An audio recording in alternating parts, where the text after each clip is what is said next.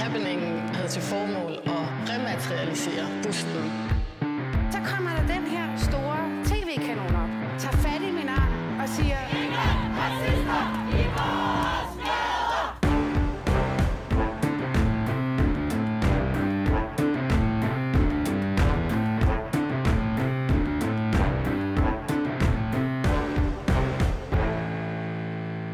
Velkommen til Baby og Boomer. Mit navn er Phyllis Jassar. Jeg er vært på den her udsendelse sammen med Michael Jalving, som er historiker, debattør og forfatter. Og øh, Michael, jeg fik ikke rigtig spurgt dig den første time. Ser du egentlig ordet woke som et skældsord? Ja, ja, i den grad. Okay. Interessant, fordi det vi skal tale om lige nu, det er, at øh, der er det her indlæg fra politikken med overskriften Den totalitære amerikanske anti-wokeness pibler frem i Danmark. Afsenderen på det, han hedder Morten Stinus Christensen. Du har en Ph.D. i kommunikation og medier fra University of Illinois. Mm. Du er lige hjemvendt fra det Ja, amerikanske. lige blevet færdig her i maj. Så, øh, så det er jo rimelig aktuelt analyse, du ligesom har med dig i bagagen, kan man sige. Ja. Hvorfor er det, du, øh, du har skrevet det?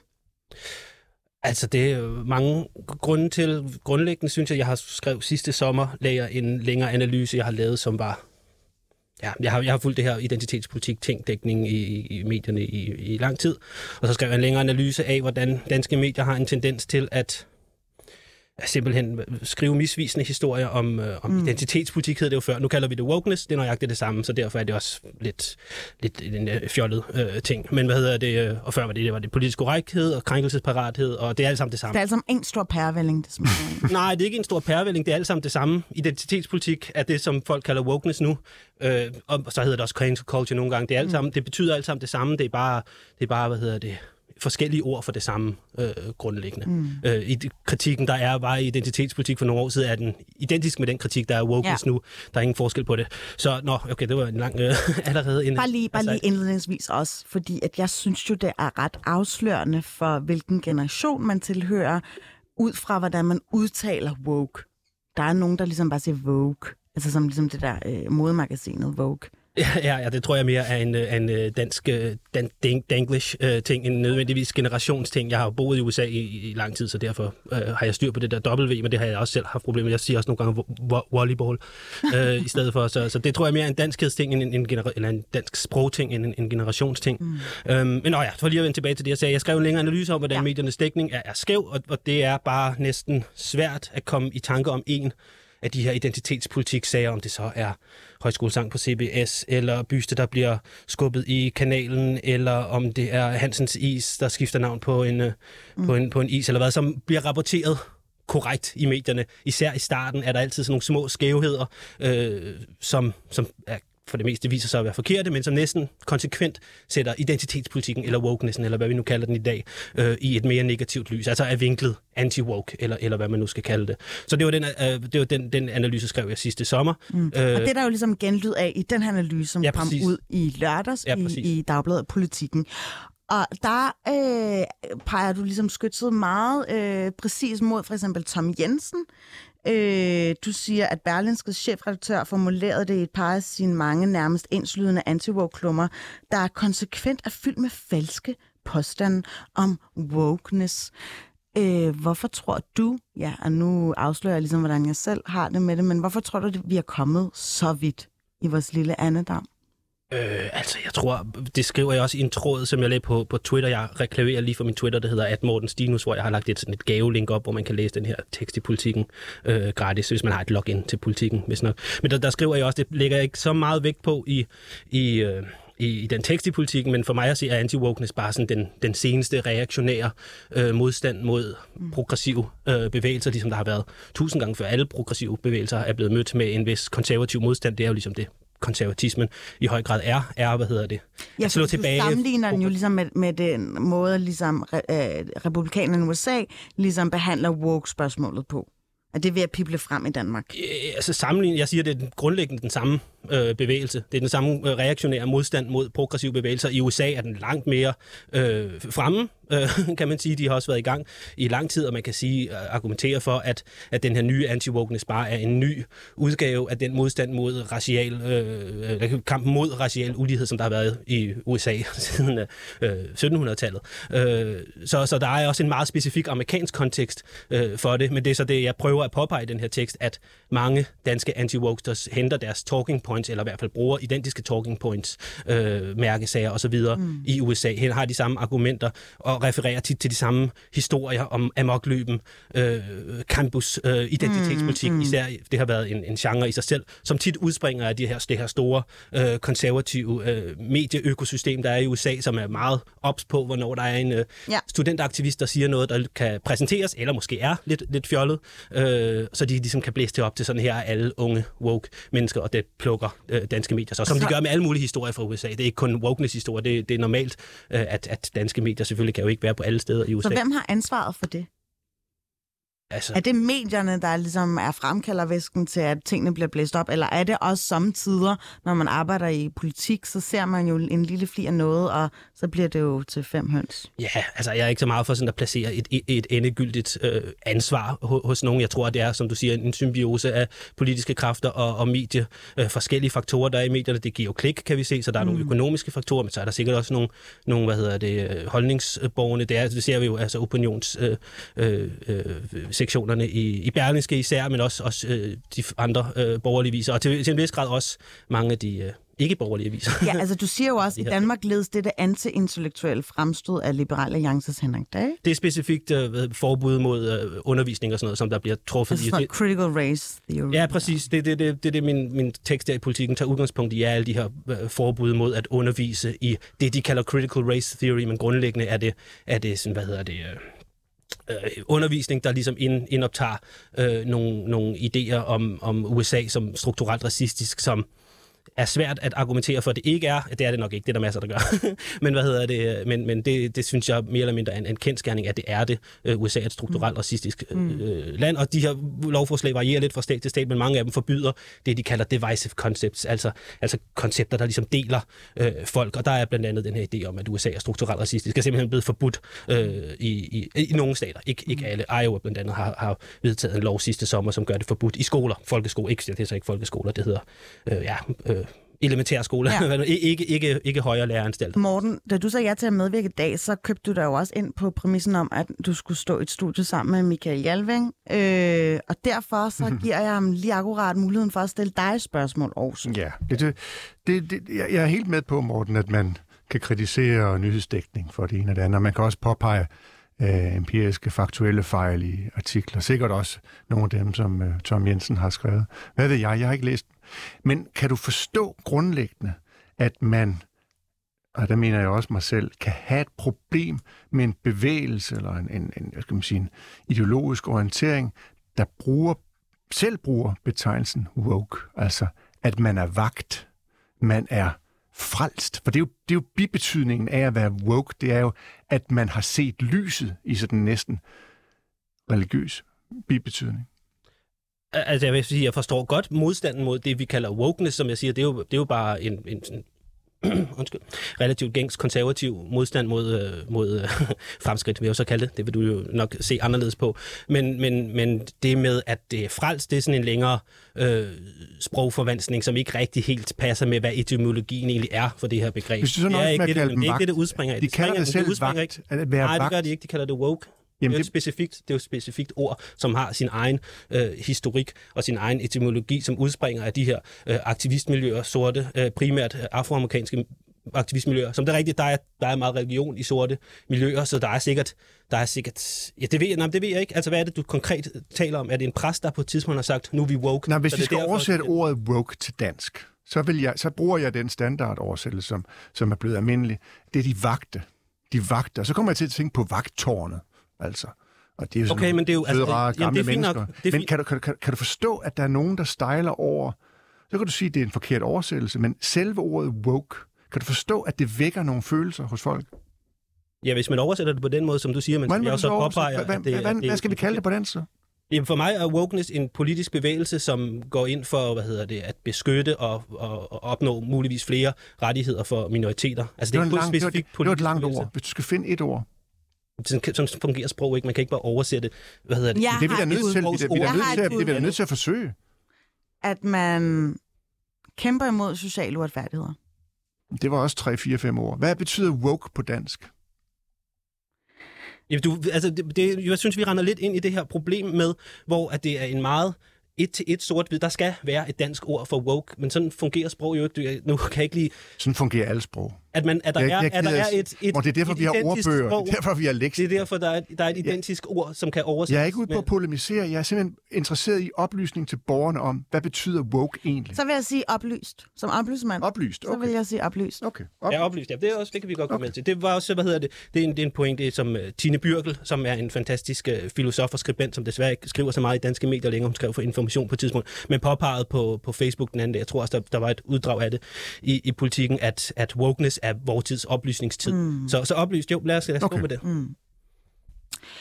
Øh, du siger også det her med, at øh, for eksempel, øh, udover de mange øh, undervisningsforbud, har den årtier øh, lange kamp imod fri abort fået for ny energi fra øh, normaliseringen af anti-wokeness, og det er jo selvfølgelig ud fra det her amerikanske eksempel, ikke? Øh, at danske politikere og medier søger at importere den anti-wokeness, der er blevet en spydspids i republikanernes forsøg på at demontere demokratiet, er stærkt foruroligende. Med al respekt, Morten, så synes jeg jo, at abortspørgsmålet er en lidt anden, hvad skal jeg sige, kaliber i USA.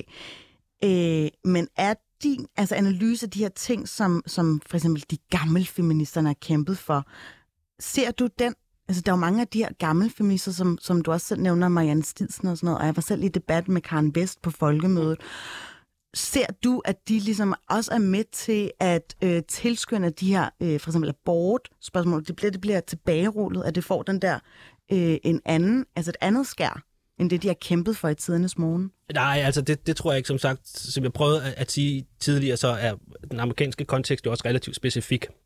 Og der har det her abortspørgsmål en lang historie tilbage, men sådan overordnet set skaber den her wokeness-fortælling i USA også den her idé om et, et meget, meget radikal venstrefløj, der vil nogle helt vilde ting, øh, og som jo så kan bruge den energi, hvis den, den øh, fortælling ligesom bliver accepteret bredt i befolkningen, så kan den energi jo så bruges til at fremme andre konservative mærkesager, som ikke i sig selv på den samme måde er sådan nutids anti-woke. Abort, ja, som sagt, abort har jo en relativt lang historie, faktisk ja. kortere, end man skulle tro. Det startede for alvor i 70'erne, men det er en længere historie om, hvordan øh, den, den kirken i USA, eller nogle kristne organisationer, ligesom opdagede, at det var et mm. godt wedge issue, øh, som man kalder det. Så, så, og så om det, om det flytter sig til Danmark på præcis samme måde, tror jeg ikke. Det er netop derfor, vi skal Okay. tale mere om, hvordan Ja. den her anti-wokeness bliver importeret til Danmark. For det er ikke, det er ikke fuldstændig øh, ren import, hvor man tager alle deres mærkesager, øh, mærkesager med. Der er rigtig mange kristne anti-woke fundamentalister i, i USA, mm. hvor det så også er lidt forbløffende, at den danske borgerlige fløj, som jo generelt er sådan relativt, ikke nødvendigvis ukristne, men i hvert fald er med på det her med sekulær stat, mm. tager, tager de her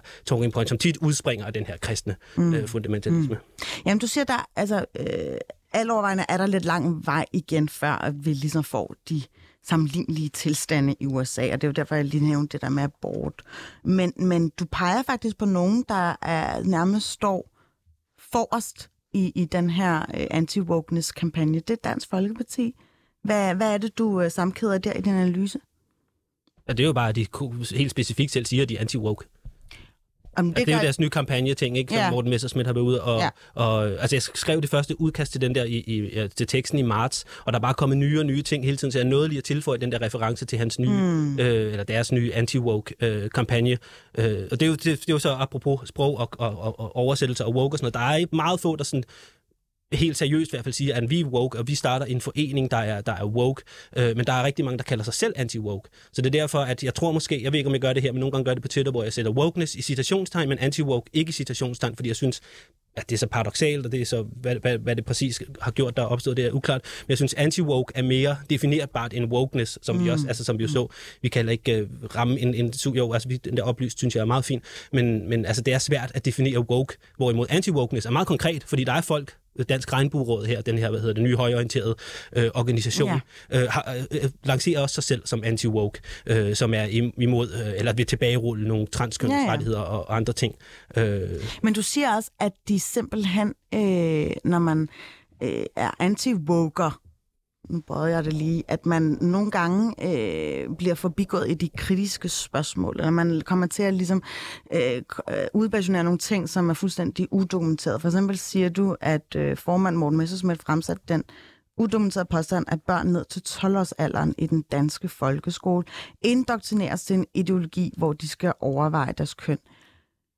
Er det medierne, der egentlig ikke øh, altså er kritiske nok i forhold til sådan nogle her udlægninger, eller, Ja, det synes jeg tit. eller er det, at, fordi at, vi sovsede os ind i anti-wokeness?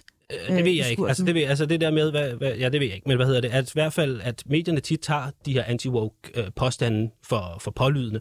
Øh, og det er, de, bare- de, de, det er sjældent, at de ikke rigtig holder. Altså det, det, jeg ved ikke, hvad det er, Morten Messersmith refererer til der, men det kunne have været godt, hvis journalisten sagde, hvad er det, du snakker om? Hvad er det konkret for, hvad er det for en specifik 12-årig, du taler om her, der er blevet indoktrineret til at øh, sætte spørgsmålstegn ved sit køn? Øh, det vil, altså det, og det er jo for mig at se, jeg er også, hvad hedder det, meget af min øh, uddannelse er også i, i journalistikstudier, eller hvad vi nu skal kalde det, og det er jo relativt gængs journalistik at prøve at finde ud af, hvad er det, de her folk snakker om, hvad er det, virkeligheden øh, er, og der synes jeg bare, at tit, i, og måske er det et generelt problem for, for danske medier, men i hvert fald i meget den her dækning af identitetspolitik osv., synes jeg, der er en tendens til ikke at stille de der kritiske øh, kendskærnings... Øh, opfølgende spørgsmål hvad er det, hvad, hvad er det præcis konkret? Altså, hvad er det for en Men det kunne jo, om? men Morten, det kunne jo være helt konkret være børneavisen, som udgives af Politikken og, og JP i forøvrigt, øh, som min egen datter har læst i en periode. Øh, det er en avis, som er fyldt med lovprisninger af, af woke og lovprisninger af, af minoriteter og lovprisninger af minoriteters rettigheder osv. Det er jo en avis, som, som tydeligvis øh, er slået ind på en woke-tankegang. Jeg tror, måske skulle du øh, læse den, studere den lidt, øh, før du skriver din næste kronik. det er ikke en kronik, det er bare et debatindlæg, men hvad hedder det? Men, men ja, det er, det er jo så at springe fra, at der er nogle hvad hedder det, artikler, der behandler de her woke-spørgsmål med en mere positiv vinkel end, end andre danske medier, den her børneavisen. Mm. Der er jo et kæmpe spring fra det til så at sige, at de bliver, børn bliver indoktrineret til at sætte spørgsmålstegn ved deres eget køn. Jeg synes egentlig, din beskrivelse her, den, den er fin nok. Det kunne have været et langt mere interessant interview, hvis Morten Messersmith ligesom sagde, at der er den her børneavis, hvor der er nogle artikler, som jeg synes er irriterende, fordi de, mm. de, de er for positive over for wokeness. Men i stedet siger han det her, som jo ikke er korrekt. Altså, det er jo, det er jo forkert. Altså, det, det passer jo ikke. Der er jo ikke skolebørn, der bliver indoktrineret til at Og han blive... tænker nok på den der forening, der hedder normkritikerne, som forsøger at, at uh, gøre deres huse grønne i, i uddannelsesministeriet. Normstormerne hedder de, Så men, men, ja, men hvad hedder det? Ja, altså, det gør han måske, men igen, det, det okay, men altså, så skal, det skal han jo sige i den. Ja. Det skal du ikke så og, og, og uddybe. Det, det, ja. Det kan være, at I er i gang med at lave en lille korrelation. Ja, ja. Hvem ved. Øh, om ikke andet, så har vi faktisk en ny gæste her i studiet. Det er Lars Vestergaard. Du sidder i bestyrelsen for Dansk Ligestilling. Du har også lige været med til at stifte Dansk Regnbueråd, som jo ja, skal stå i skærende kontrast til øh, LGBT plus Danmark. Og så er du også øh, ja, opstillet i, øh, som folketingskandidat øh, for Dansk Folkeparti. Velkommen til. Tak. Nu hørte vi sådan indledningsvis, at øh, I har jo lanceret den her anti-woke-kampagne i Dansk Folkeparti, ikke? Men den tror jeg, I sagtens også skal abonnere på i Dansk Ligestilling og i, øh, i Dansk Regnbueråd. Hvad betyder det for jer? Altså for os i Dansk Regnbueråd og Dansk Ligestilling, der betyder det, at woke-ideologien i sin natur er totalitær. Den er ekskluderende og konfliktskabende. Den opdeler simpelthen mennesker i grupper, og det, har, det var vi netop lige overstået med at gøre. Og opskriften, den består jo selvfølgelig af deplatforming og cancelling og banning, og der bliver hele tiden opfundet nye begreber, nu også trigger warnings. Mm. Opskriften, den er helt Orwellsk. Det handler helt alene om manipulation. Og når wokeism nu finder det nødvendigt at opfinde meget ekskluderende begreber, som, som for eksempel TERF for homoseksuelle kvinder, i en sådan grad, at i visse lande, der ønsker de lesbiske faktisk at få fjernet L'et i GBT, så er det faktisk alvor. En TERF skal jeg lige sige til dem, der ikke ved det, fordi der er mange begreber i den her helt nye verden. Det betyder Trans-Exclusionary Radical Feminist. Så det er virkelig omvendt land. Nu kommer der nogen, som måske ikke engang er kvinder. De vil have de lesbiske helt ud af bevægelsen, og der bliver kæmpet for det i hele verden. I Frankrig, der hedder det TERF ordre no lyt. TERFerne ud af vores kamp. Så reagerer de lesbiske selvfølgelig og siger, at transactivism erases lesbians. Og der er det, jeg mener, det her det er jo en krigsførende ideologi, mm. som vil konflikten, som vil konfrontationen. Det er jo slet ikke der, vi er. Men, men øh, grunden til, at jeg faktisk har inviteret dig i studiet i dag, det er jo fordi, at Morten Stinus Christensen, som jo er Ph.D. i kommunikation og medier fra University of Illinois, han har faktisk vurderet, at det er selve kampen mod wokeness, der hæmmer fri debat og ytringsfrihed og krænker minoriteter i sidste ende. Men dem, der bliver begrænset i ytringsfriheden, det er jo netop de andre, dem som ikke forstår, hvad der er, der sker. Og det, der så sker lige i øjeblikket, det er, at der opstår en homofatig, fordi nu bliver vi simpelthen, altså de almindelige mennesker, hvis jeg må kalde dem det, eller dem, som ikke tilhører den her gruppering af mennesker, som er en, i virkeligheden en akademisk øvelse. Det er jo ikke for dem, der har et helt almindeligt Og du liv, griner lige. Michael, og det er nok fordi, at øh, Ja. ja. Ja, den flugter ret fint med din øh, titel på bogen Forsvar for. Jo, jo, jo, men ja. Morten, må jeg lige, må jeg lige sige noget der? Altså, øh, hvordan kan man nogensinde mødes på midten? Den ene siger, øh, ulven kommer, ulven kommer, og den anden siger, prøv det er jer, det galt, øh, det galt med, ikke? Jo, at det er et godt spørgsmål, øh, som vi også skrev lidt om, da du inviterede mig. Jeg har, jeg har svært ved at... Jeg, jeg ved det ikke, fordi det... Nu har jeg lige glemt dit navn. Men uh, repræsentant Lars. Lars fra Dansk Regnbueråd, det han siger med, at, at, øh, at øh, transaktivister, eller hvad du nu kaldte øh, gruppen, kalder, øh, ikke vil have lesbiske i deres, øh, øh, deres øh, fællesskab længere. Det, det er løgn. Altså, det passer ikke. Lars. Det er bare det, man ser på nettet, og det, man Nej, læser det- om. Altså, ja, ja, jeg det- står det er her ikke foran mig med et billede, hvor der står Transactivism Erases Lesbians. Det er fra en demonstration, hvor lesbiske demonstrerer mod transer, som på den anden side siger, TERF ordner lyt, og TERFerne ud af, af, Ja, af kampen. jamen, det er... TERF er og så er det, at, et, hvem er det, der har opfundet begrebet TERF? Det er altså ikke de, de gamle lesbiske, om jeg kan, må kalde dem det. Det er ikke kvinder, der bare vil nøjes med kvinder. Og det er der, konflikten opstår. TERF det er er, TERFerne, som er en del af wokism. Det er dem, der udelukker lesbiske kvinder, mm. og det er simpelthen samtidig med, at det, der i det, i det hele taget foregår i øjeblikket, det er jo, at man prøver at demontere biologiske kvinder. Og det er det, det vi arbejder har vi meget. Det, det, det lavede du faktisk i forhold til den etymologiske forståelse af det, da du øh, nævnte det, Trev. Øhm, prøv Jo, lige, men- men, at øh, tale lige, øh, jeg skal lige, øh, jeg føler ikke rigtig... Ja, du bliver ved med at, at bare skifte mellem TERF og lesbisk. TERF er en specifik politisk gruppering, som, ja, som du siger, er, er radikale feminister, som ikke mener, at øh, kvindelighed kan inkludere transkvinder. Det, det, er en, det, det er den beskrivelse. Er det ikke en korrekt beskrivelse af, hvad du mener, for eksempel? Det vi arbejder for, det er safe spaces for kvinder. Det er også en del af de 12 punkter, der er i Dansk Regnbueråds øh, øh, principprogram. Øh, men det, der sker, når man laver de her ting, nu er øh, hele wokism er jo i færd med at demontere de biologiske kvinder. Nu taler jeg ikke om TERF. Nu taler jeg ene, altså for eksempel som enhedslisten, der diskuterer om at opdele mennesker i mand, ikke mand, menstruerende personer, livmoder, bærende personer. Det er begreber, der nu anvendes helt ind i FN. Mænd kan føde, siger Pernille Skipper. Det er en fuldstændig omkalfatring af, hvordan vi opfatter verden. Vi har jo den holdning, der er kun to køn, og så er der alt muligt derimellem. Men det er ikke noget, der skal udelukke andre. Der kan være meget pigede drenge, og der kan være meget drengede piger, og alt er sådan set i orden. Hvordan kan det være, at sådan en som enhedslistens Pernille Skipper åbenbart er i totalt diametral øh, lejr, end, end øh, for eksempel Lars er? Fordi Lars er fra øh, hans holdninger flugter med Dansk Folkeparti, og det er den, på den modsatte fløj af... Jamen, hvordan kan man have så forskellige, øh, hvad skal jeg sige, syn på, på, på virkeligheden? Altså, jeg tænker, det er jo også noget, du har måske Altså, det, som bemærket Pernille i kodningen. Altså, når, altså, i din forskning her, at, at Det her er ikke min forskning, vil jeg gerne lige understrege. Det her det er, det har ikke som sådan... Jeg har lavet lidt i forskningsøje med, med det, men jeg har ikke udgivet noget om det her, vil jeg lige pointere mit... Ja. Når man Øh, tænker bare, i, for eksempel Florida er et mm. rigtig godt eksempel mm. på, hvordan øh, der kæmper man også imod wokeness, eller man siger stop woke. Og jeg tænker, dem der, der er vel også nogle andre, som bryster sig af måske at være sådan lidt ideologisk baseret, altså som læner sig op af at være woke, de findes jo også i det samme land. Jeg tænker bare, hvad er det for nogle mønstre, der gør, at vi kan have så forskellige syn på, på, på det her, som er jo egentlig ret ideologisk baseret? Det er jo et meget stort spørgsmål, du stiller nu om, hvad der, hvad der forårsager den polarisering, som vi ser på facit. tværs af, af, af de vestlige øh, samfund. Altså for mig at se, er det et, et, ikke, altså, det er ikke så meget Altså jo, selvfølgelig, det er et stort kompliceret, hvor vi er nået til, men så meget rocket science er det heller ikke. Vi har højrefløjen på den ene side, der har nogle holdninger, ligesom de har haft i hundredvis af år, og så har vi venstrefløjen på den anden side, som har nogle andre holdninger, som, som ja, selvfølgelig, de er nogle gange modsatrettet, men sådan, sådan er det jo. Øh, det, som Lars her gør, gør er, at, at ligesom han siger, vi står på virkelighedens side, øh, og, og det, det er måske en ny ting, at der, at der er en, der ligesom tager patent på virkeligheden. Det, er ikke, det passer ikke rigtigt, som jeg siger. Mange af de ting, som Lars siger, mm. som, altså, det der live fact-checking er også besværligt, men mange af de ting, som du siger, simpelthen ikke, altså, det er bare ikke, det er ikke korrekt. Enhedslisten har talt... De har sagt det der. Ja, Pernille Skipper har netop sagt det, fordi hun anerkender, at der De er har nogen... diskuteret mand, ikke mand. Hvad? De har diskuteret, at begreberne skulle være mand. Ja, det var i Aarhus mand. lokalafdeling, hvor de ville have Jo, men du kan brugt da de ikke benægte, begreber at de ikke har talt om det. Du kan da google det.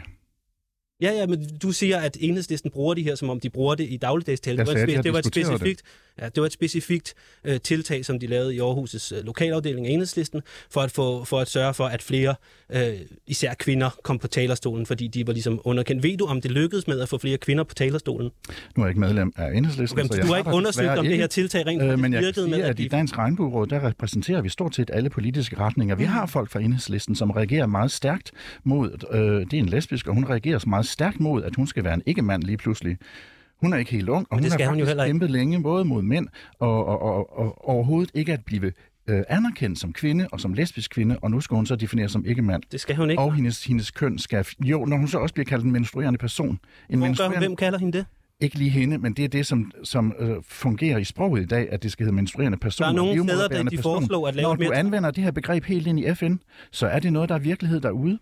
Når man ind i den internationale organisation for svømmesport allerede er kommet med forslag om at lave konkurrencespor for transkønnet, men for at anerkende en transkvinde, så skal transitionen være påbegyndt før det 12. år. Og du skriver i din artikel, at øh, der er nogle udokument, udokumenterede påstande, som Morten Messerschmidt har fremstillet. Jamen, det er jo øh, i henhold til selve folkeskolen, man Jo, noget om. Jo, men, men det her det foregår jo også ude i verden. USA er jo ikke i Danmark, men det her det foregår faktisk i hele verden. Og nu arbejder man i den internationale svømmeorganisation om at lave et konkurrencespor for transkønnede. Men du skal, transi- du skal starte din øh, transition før det 12. år. Og det her det er simpelthen så meget et overgreb mod det at være et barn. Et barn, som ikke engang må bestemme, hvornår de skal spise eller hvornår de skal i seng.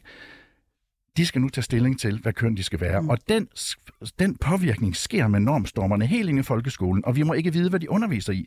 Der er ingen transparens i det her. Og det kan du også læse, hvis du læser danske aviser, ikke kun amerikanske aviser. Der står simpelthen, at når en politiker, borgmesteren for det ansvarlige område, han må ikke engang se, hvad de skal undervises i. Det her, det er jo simpelthen så undergravende, og når man ikke ved, hvad de skal undervises i, kan du forestille dig, at Pinsekirken kommer og siger, nu vil jeg gerne undervise i noget. Nej, du må jo ikke lige se det, for nu skal jeg undervise i religion. Var det ikke det, øh, Joe Biden ligesom kom med i? Øh, Jeg diskuterer kun danske forhold. Jeg kan simpelthen ikke gøre noget i Bidens øh, land. Okay. Jeg, jeg vil faktisk bare gerne lige stille det her afs- eller den her afsluttende bemærkning, som jo øh, går ud på den her betragtning, jeg har. Og den lufter faktisk også for dig, Morten, i går, da vi skrev sammen, da jeg øh, prøvede at invitere dig med her- herind. Det handler om, at øh, ja, som siger, I er borgerlige, og I ligesom tordner imod wokeismen. I vil hellere end gerne stille op i studierne eller skrive om det. Gør og, gerne. men jeg har til gengæld rigtig, rigtig svært ved at finde dem, der ligesom måske bryster sig af at være aktivistiske, og ligesom kæmper for at udbrede, at det her, det er kommet for at blive. Morten, kan du fortælle, hvor, altså, at det er overhovedet befordrende for en offentlig debat, at faktisk, at vi ikke engang kan stå i et studie sammen? Nu må du lige taget til den. Øh, ja, altså, jeg, jeg synes jo netop, det er svært, fordi at Lars siger en masse ting, som ikke rigtig passer. Så skal jeg til at udrede, hvad, hvordan, det er, han ikke, hvordan det, han siger, ikke passer. For det er rigtigt nok, der er en lokalafdeling i Enhedslisten, der brugte det her ikke-mænd ting, øh, begreb på et tidspunkt, men det bliver så til, at nu er Enhedslisten bare fuldstændig gået fuldstændig woke og taler om fødende personer hele tiden. Øh, altså det, så, så, så, det bliver, så bliver det hurtigt som en kamp, kamp om kendskærninger, og så sidder folk derude og tænker, nå okay, jamen, altså, det Lars siger, det har jeg hørt rigtig meget i medierne, så det er nok ham, ham, der har ret, og så kommer vi ind i, at mediedækningen har været skæv og ligesom har dannet grobund for, at Lars kan sige de her ukorrekte ting, og folk ikke er klar over, at de er, at de er ukorrekte. Øhm, så, så jeg tror, at det er det, der er udfordringen for mange, at, at have de her debatter, fordi at vi har forskellige opfattelser af, hvad der foregår øh, ude i virkeligheden. Der har jeg jo så netop prøvet at dokumentere alle de ting, jeg har skrevet mm. i min, øh, mit indlæg på, på politik, og det handler også meget om, om USA og de her love, der, der bliver vedtaget derhen, så bliver vedtaget. Øh, I Texas ved guvernøren, det er så ikke en lov, det er mere sådan en executive øh, øh, ting, men, men vil forfølge øh, personer, ja. øh, hvis børn er, er transkønnet, og de giver dem det, man kalder en, øh, en kønsbekræftende øh, behandling. Dem vil han øh, straffe for, øh, for børnemishandling mm. og sætte i fængsel øh, osv. Det er en helt konkret ting, der sker ude i virkeligheden. Det, det er en, det er en, altså det, den er så ved at blive testet i, retssalene derhen og sådan noget, som det jo er i USA, der er altid lov og retssaler og alt sådan noget. Men altså, det er en helt konkret ting, øh, der sker i virkeligheden, så jeg vil ønske, at debatten tog mere udgangspunkt i de her helt konkrete politiske udviklinger, som vi ser, øh, og det sker jo så også i anti-woke mm anti-wokenessens navn. Mm. Øh. Men jeg, jeg tænker bare på, fordi at øh, vi har for eksempel på en konkurrerende kanal, Danmarks Radio, der findes det her program, der hedder Detektor, og der kuglegraver man rigtig tit politikers, meningsdanners øh, holdninger. Og er det bare fordi, at vi altså, i den gængse presse skal simpelthen være bedre til at ja, øh, altså, gå dem lidt mere på klingen, politikere og meningsdannere, som, fordi det er jo meget også altså, en følelsesladet diskussion, det her.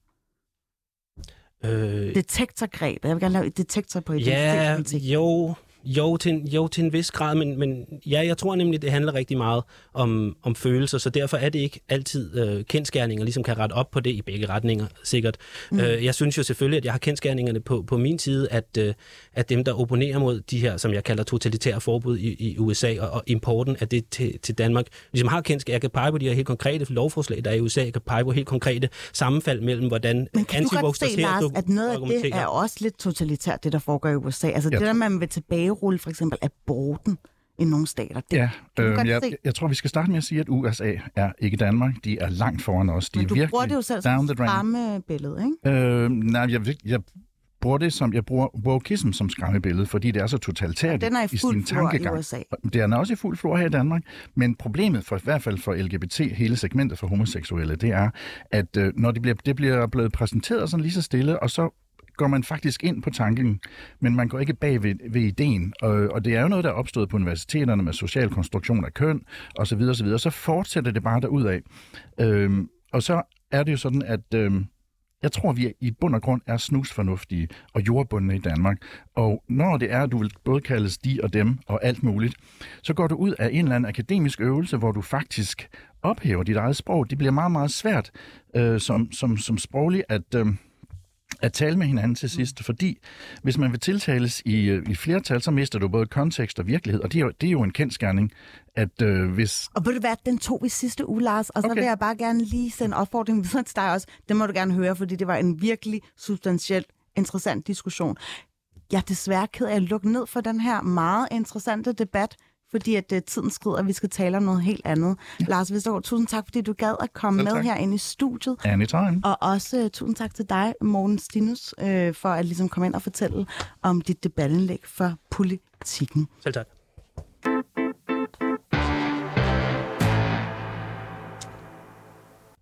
Hvad siger du, Michael? Altså, du var faktisk lidt forbavsende. Ja, men jeg blev jo klogere, fordi der er mange af de her slagord og bevægelser, under, underbevægelser, jeg slet ikke, øh, ikke kender, og ja, det er godt at få dem oversat. Øh, jeg, jeg tror, vi er mange, øh, som er, um, altså som egentlig er lidt paf, øh, og det er jo også bekræftet øh, i en undersøgelse, der blev lavet her for, for nylig fra, var det Aarhus Universitet, der havde lavet en undersøgelse Det var af Michael Bang. Michael Bang, et eller andet. Der, kan, der ved jeg faktisk, at Morten lige akkurat var med i studiet øh, sidste uge, eller i onsdags, at ligesom tale om, hvordan øh, ja, danskerne er meget lidt woke. Jeg kan godt blive hængende, hvis det er. Det gør Ja, jeg åh, vi har faktisk ikke så meget tid til det, men kan du bare lige i en kort sætning sige, hvad var det resultatet af den undersøgelse var? Ja, de har spurgt om i mange af de her, det, det har jeg ikke set præcis undersøgelsen, han lagde bare en fem, fem tweets tråd op på, på Twitter, men, mm. men undersøgelsen, det var ja, en rundspørg blandt øh, 300 mennesker, så den var ikke repræsentativ i den, i den forstand, men han har spurgt om nogle af de her sådan, øh, større sager med, øh, med hvad, hvad wokeness ligesom forstås som i, i Danmark med kulturel appropriation. Og der var, der var overvejende flertal, der, var, der ikke synes, at, at man skulle øh, indrette vores traditioner mm. efter hensyn til minoriteter, var et af spørgsmål. Mm. Det var sådan 80 procent, der synes, at det, det skal man ikke. Nu skal vi tale om en anden minoritet, nemlig kvinderne. Tusind tak øh, til mine gæster, Lars og øh, Morten. Det blev lidt jovialt her til slut, uden nogen efternavne. Men øh, jeg afspiller nemlig lige et klip, jeg har her. Og så kommer der den her store tv-kanon op. Tager fat i min arm og siger, hvis du ikke går med ud og sutter min pik, så fucking ødelægger jeg din karriere. Så ødelægger jeg dig. Ja, altså det her klip har, kan jeg nærmest recitere, hvis der er nogen, der vækker mig midt om natten. øh, vi har jo hørt det til hudløshed. Og grunden til, at vi taler om det igen i dag, er, at Sofie Linde i fredags øh, fortalte om det massiv had, hun har mødt, som følge af den her optræden og den her tale, og hvordan det har fået hende til at opgive den offentlige debat helt og her knap to år efter. Det var i programmet, det vi taler om, der blev optaget på folkemøde, og øh, det lød faktisk øh, sådan her. Jeg har to små piger, og, øh, og så har jeg stået med min øh, fireårige datter, og så er der en mand, der kommer op, kigger ind i min datters hoved og siger, er du klar over, hvor meget din øh, mor har ødelagt? Og, og sådan noget, hvor jeg har måttet, altså fysisk skubbe. Øh, der er noget ved den her debat, der kan gøre nogen så vrede. Ja. Og jeg har stadigvæk ikke forstået, hvor vreden kommer fra. Men noget, som jeg har opdaget, som jeg synes er meget bekymrende, det er jo, det er et hul i vores demokrati. Altså, jeg er tappet ud, at jeg har masser på hjerte om feminisme, men jeg kan ikke være en del af den debat, fordi den er for hård. Mm. Og nu skal jeg byde velkommen til mine to første gæster, eller vores to første gæster. Det er dig, Henriette Larsen, du er direktør for Kvinfo, og så har jeg også Christine Holz med. Du er forkvinde for voldtægtsoffers vilkår, og du har en du er nemlig en af kvinderne bag samtykkelovgivningen. I er begge to med på en telefon, men øh, det skal jo ikke afholde os fra at øh, debattere det her. Henriette, øh, jeg ved, at du har skrevet om det her på Twitter, fordi at øh, mhm. det her klip, som vi afspillede, det snakkede hun om faktisk på folkemødet i, i forbindelse med programmet, det vi taler om. Og hvad var det, du særligt blev mærke i ved, ved øh, Sofie Lindes fortælling? Jeg beder mærke i, at hun egentlig kobler det op på vores demokrati, og som en udfordring for vores demokrati, at der er nogen af os, der får lukket munden på en måde ved alt den her had, som især florerer på de sociale medier. Og jeg tror faktisk, at vi som samfund, som, som demokrati, har behov for, at vi kan tale. Vi har faktisk behov for øh, ja, hele MeToo, og det, at, at man kan sige fra, når man øh, oplever en, en, en hel kultur, hvor man, øh, hvor, man, øh, hvor man ikke bliver behandlet ligeværdigt mm. på arbejdspladser for eksempel. Mm. Er det noget, du kan genkende fra dit arbejde med feminisme? Øh, jamen, det, ja, altså vi, Kvinfo er jo lige et, et, et Danmarks Videnscenter for køn og ligestilling. Og man må sige, at vi har noget af det, der har optaget os rigtig, rigtig meget, som vi har undersøgt øh, de senere år, er jo netop øh, arbejdspladser, politiske partier osv. osv. Øh, som i forhold til øh, sexisme og seksuel chikane. Og man må bare sige, at dem, der stiller sig frem og fortæller de her historier, de stiller sig på et meget, meget usikkert sted. Mm. Og man kan faktisk se af analyser og undersøgelser, at dem, der fortæller historierne, det er dem, der ender med at miste deres arbejde, og dem, der faktisk har været krænkerne, det er dem, der bliver. Mm. Øh, vi kan også se, at det faktisk har konsekvenser derude på arbejdspladserne, altså at sexisme og seksuel chikane, det skaber øh, dårlige arbejdsvilkår, mm. det skaber fysisk eller psykiske belastninger. Folk siger deres arbejde op, så man mister skal man sige, øh, talent. Og på der har konto. vi faktisk en case-person med her, ja. øh, Christine. Du skal jo mm. også lige spille her, fordi jeg ved, du har bidraget som en stor stemme i præcis den her debat. Hvad tænker du om det, Sofie Linde fortæller? Det går jeg godt nok igennem. Ja, ja, ja. Prøv at underbygge. øh, ja, hvad det hedder. Øhm, jamen, øh, jeg, jeg blev simpelthen så ked af det, da jeg hørte det, øh, fordi at øh, det kan jo ikke passe, at hun føler, øh, at, at det har for store omkostninger for hende at fortælle sin historie. Og det er jo desværre øh, oplevelsen for rigtig mange af de individer, som har gået foran i, i mange af de sager, altså samtykkelov, MeToo, men også ude, ude øh, i forhold til sager omkring andre minoriteter, at øh, det falder altid tilbage, voldsomt tilbage på individet, og, og det ser jeg som et ganske alvorligt ytringsfrihedsproblem, fordi det her, det er jo, det er jo altså, vi er jo ude der, hvor de fleste øh, som for eksempel har øh, gået foran og talt om MeToo og samtykke, altså nogle af de største stemmer, jo oplever øh, dødstrusler. Øh, og det vil sige, at de bliver jo faktisk udsat for vold mm. for at ytre sig. Og det synes jeg er et kæmpe demokratisk problem. Ja, og det er jo ikke bare jer, der oplever det her problem. Øh, faktisk konkluderer en ny rapport fra Institut for Menneskerettigheder, der landede den 3. juni, at kommentarer på Facebook får især kvinder til at holde sig fra den offentlige debat. Så der er helt klart noget strukturelt. Og nu citerer jeg simpelthen fra, øh, fra rapporten. Mænd er oftere både modtager afsender nedsættende og krænkende kommentarer.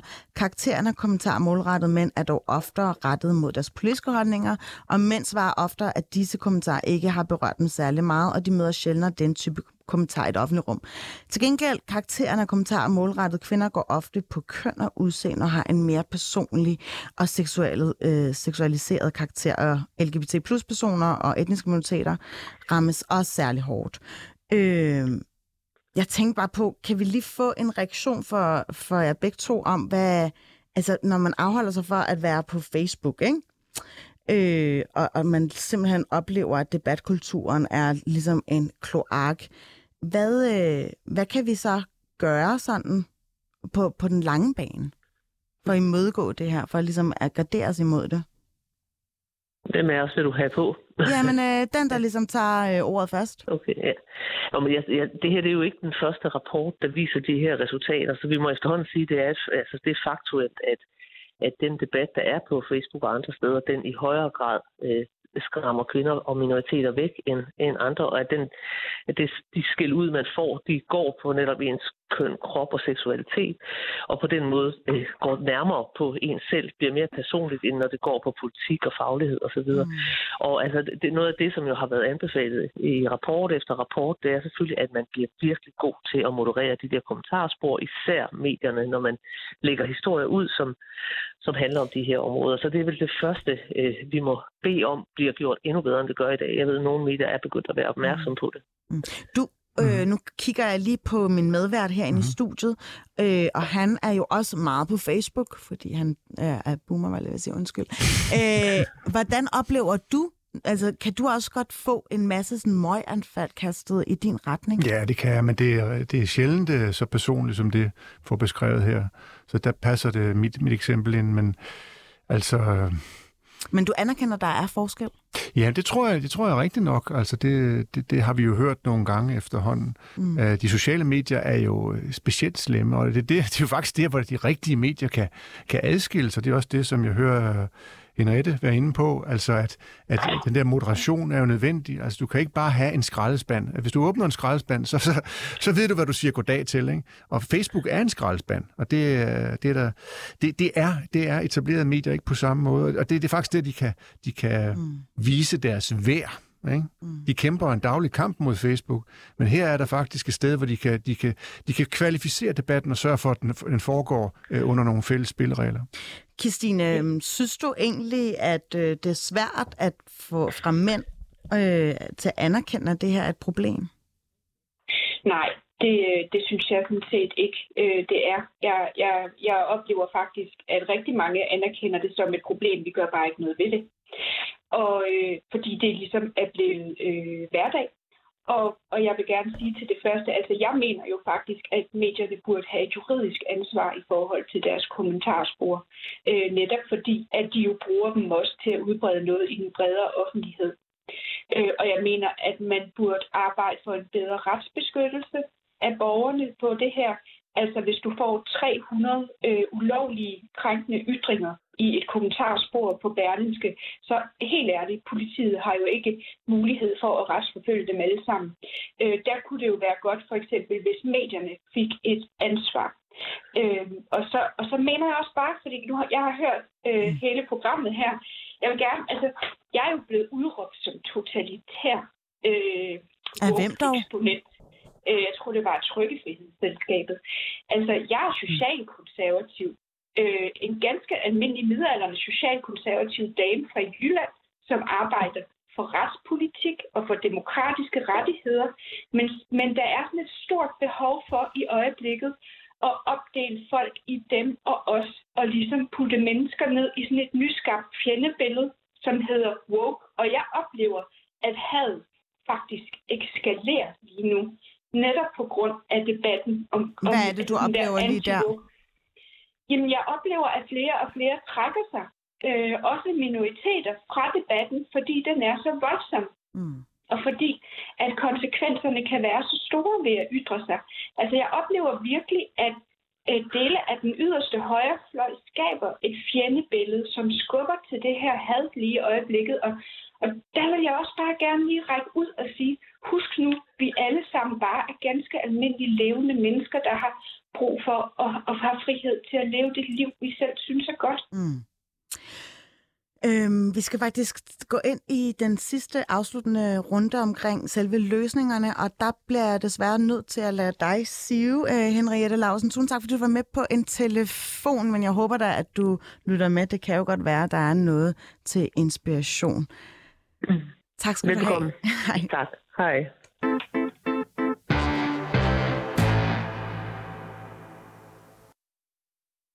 Ja, fordi at nu har vi jo hørt, hvad det koster at stå frem, men kan vi egentlig gøre noget ved det, hvis vi ikke fremover vil acceptere tilsvininger, dødstrusler og de her ja, voldtægtstrusler også, at, at det ligesom er prisen, når man blander sig øh, eller stempler ind i debatten om feminisme og MeToo i Danmark. Øh, jeg kan godt selv være ret nølende ved hver gang, hvis jeg lige gerne vil skrive et, et, øh, et tweet. Jeg ellers jeg føler lidt, at vi har samme øh, latent øh, disponering, Michael. Mm-hmm. Det er med, at jeg også godt kan lide at sætte gang i en mm-hmm. debat. Men øh, nu har vi faktisk en, en, øh, en fagkyndig person, som øh, Nadja. Er du med på en telefon? Det kan du tro, Phyllis. Hej. Øh, hej, velkommen til. Du hedder Nadja Nikolajeva. Er det rigtigt udtalt? Det er det ikke, men det er en fin øh, udgave, du okay. kommer med. Ja, men øh, jeg blev faktisk også lidt fornærmet, øh, da Michael Hjalming ikke kunne udtale mit navn, og det er trods alt mig, der har inviteret ham ind.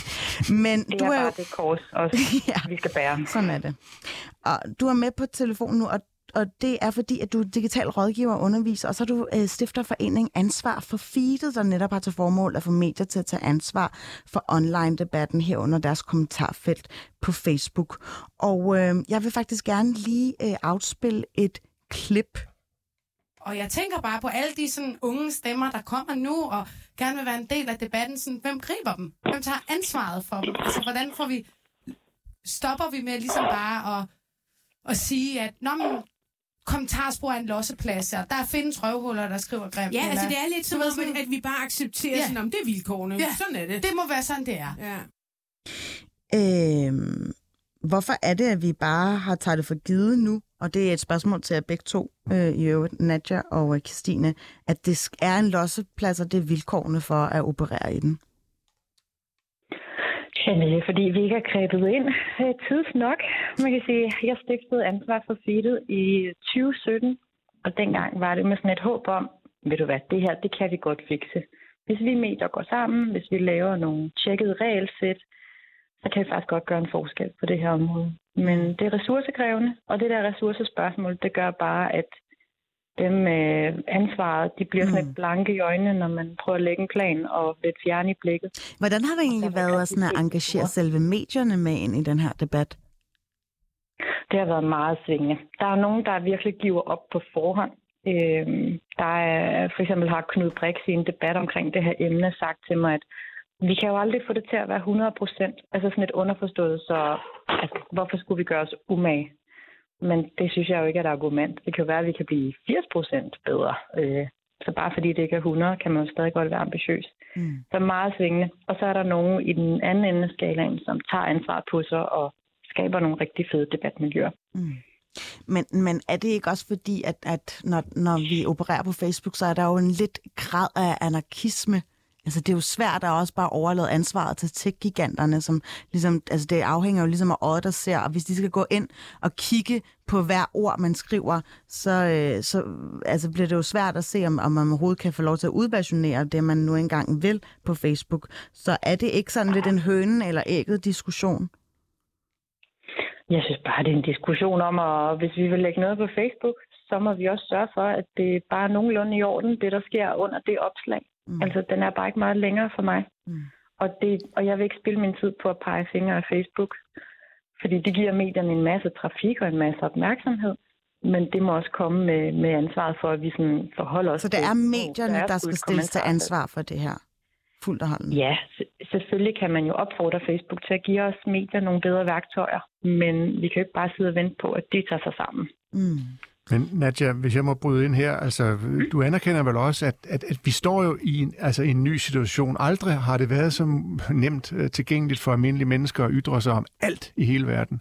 Altså teknologien har givet os et, et, et, øh, et, et, et, et virkemiddel eller en, en scene, en, altså en, en, en teknologi, som, uh, som, som altså, den, den gør samfundet hyperdemokratisk. Det er ikke for, altså, det er ikke for, det, altså, det er ikke for at øh, bagatellisere. Og i den hyperdemokratisering, der er der nogle brødne kar. Ja, ja altså, det, det vækker jo det, fra, altså, vækker det værste frem i mange af os. Mm. Altså, Mm. øh, så, at, at, Men skal vi virkelig acceptere det? nej, det skal vi ikke acceptere, men vi er vel nødt til at anerkende, at det, det her sker jo af en grund, og den, grunden er vel, at det er teknologien, der har, der har skabt det her, det her monster. Jamen, hvorfor er det så kun kvinder, der skal stå for skud, og minoriteter? Men det er også forkert. Men altså, øh, øh, hvis vi skal tale om problem, hvor kommer problemet fra? Altså, det, det er noget nyt i menneskehedens historie, at vi lige pludselig alle sammen kan ytre os om alt muligt lige nu, ikke? Og skrive noget, vi formentlig øh, endda fortryder øh, dagen efter. Det er jo ikke så meget et spørgsmål, du Nadja, men er du, er du med på den her tankegang, at teknologien driver det her? Jamen selvfølgelig. Jeg tror bare, jeg, jeg anskuer det på en anden måde, fordi jeg tror, at hvis jeg forviler mig hen i, hvad er grundene til det, så når jeg ikke frem til nogle løsninger. Jeg tror, jeg er en meget handlingsorienteret person, som egentlig gerne vil have nogle bud på, hvad man kan gøre. Hvis vi medier lægger links ud på Facebook, og gerne vil have den trafik, hvad kan vi så gøre for, at det ikke stikker fuldstændig banjo i det Mm. kommentarfelt nedunder? På Jyllandsposten, der har man jo gjort det, at man, man, man lukker simpelthen kommentarsporet efter, efter blogs, for det, det er stukket for meget af. Hvad synes du om den, det svar eller den løsning? Men er det ikke bare Det flyttet til jeg er- Facebook, så?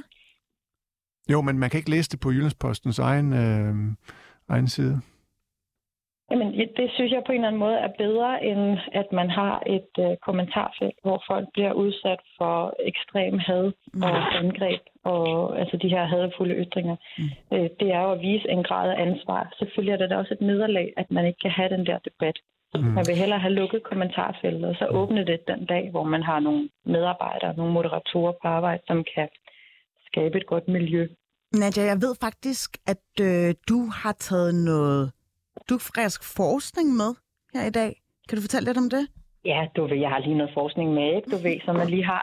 Nej, det er fordi, at øh, jeg er jo meget passioneret omkring det her område. Det, det var, jeg havde ikke lige regnet med, det var det, der skulle optage en stor del af mit arbejdsliv. Men jeg sørger for at holde mig opdateret, og så har jeg fundet nogle forskere fra Texas University, som rent faktisk har undersøgt, hvad er effekten af at øh, svare folk, der er meget vrede i et kommentarfelt. Øh, og så har de fundet ud af, at der er en særlig svarteknik, der er meget, meget effektiv, øh, som egentlig overrasker mig. Men Phyllis, hvis du for eksempel er... øh, Kan du ikke lige sige et eller andet bredt? Øh, din skøre skinke. Øh, Det var egentlig okay. meget pænt. ja, var ikke så jeg håber, slemt. Du er kan blevet det hærdet. Okay, jeg kan godt sige det, men øh, ej, jeg, jeg prøver virkelig at holde mig på den smalle sti her. Jeg har ikke lyst til at opildne til øh, forkert sprogbrug, men jeg er da godt nok blevet kaldt ting, altså værre ting end det. Må jeg lige Men- men, må jeg øh, komme med et... Øh, Ja, Kom, Kirstine. Ja, ved du hvad, jeg vil altså bare sige, at øh, da medierne de skal tage et ansvar. De lever højt på at skabe journalistik, journalistik med et højt konfliktindhold. De lever højt på at bruge de sociale medier. De skal have et ansvar, og gerne et juridisk ansvar. Så vil jeg bare sige, at vi har altså lovgivning, som dækker rigtig meget af det sker. Det, der sker, problemet er bare, at der ikke er rigtig nogen, der sørger for, at loven overholdes. Men, men bare lige øh, konkret tilbage til de eksempler, du havde med, Nadja. Mm. Øh, fordi at, øh, det er jo fuldstændig en øh, ja, legitim betragtning, Christine, nu kommer med. Men du skal lige færdiggøre det her Fuldstændig. dugfriske forskning. Nå, jamen forskning den handler om, at hvis du for eksempel øh, under et kommentarfelt øh, under Mette Frederiksen kalder hende din skøre skænke, øh, så kan jeg også svare på to måder. Jeg kan svare på sådan en måde. Hej Felix, vær venlig at overholde debatreglerne. Øh, det kommer ikke til at virke på dig, vil jeg gætte på. Men de her forskere, de har så arbejdet med noget, der handler om at anerkende følelser, når de beder folk om at opføre sig ordentligt i kommentarfeltet. Så der vil de sige, hej Phyllis, jeg kan se, at du er vred. Øh, har du ikke lyst til at uddybe, hvad det er, der konkret gør dig vred, øh, så vi kan lade din kommentar blive stående? Og øh, man har prøvet den her forskning af i Tyskland og USA på kommentarfelter om nogle hårde emner, MeToo og klima. Og man kan simpelthen se en meget, meget stærk positiv effekt, når medier tør svare og tør faktisk anerkende folks vrede, inden de beder dem om at deltage på nogle bedre vilkår. Øh, så det virker. Så medierne skal simpelthen sætte mere tid af til gængs moderation. Fuldstændig, det kræver tid, og det kræver også noget forståelse for folks følelser. Øh, Christine, vi har små 20 sekunder, så hvad siger du egentlig til det forslag? Jamen, jeg er fuldstændig enig i, at medierne de, de har et ansvar. De drager fordel af de sociale medier. De drager fordel af det, der sker på de sociale medier. Mange gange Jeg tror, du er nødt til at droppe dig, Christine. Undskyld, ja. men øh, udsendelsen slutter her. Det er nemlig blevet ja. tid til nyhederne. Tak for nu, Michael. Selv tak.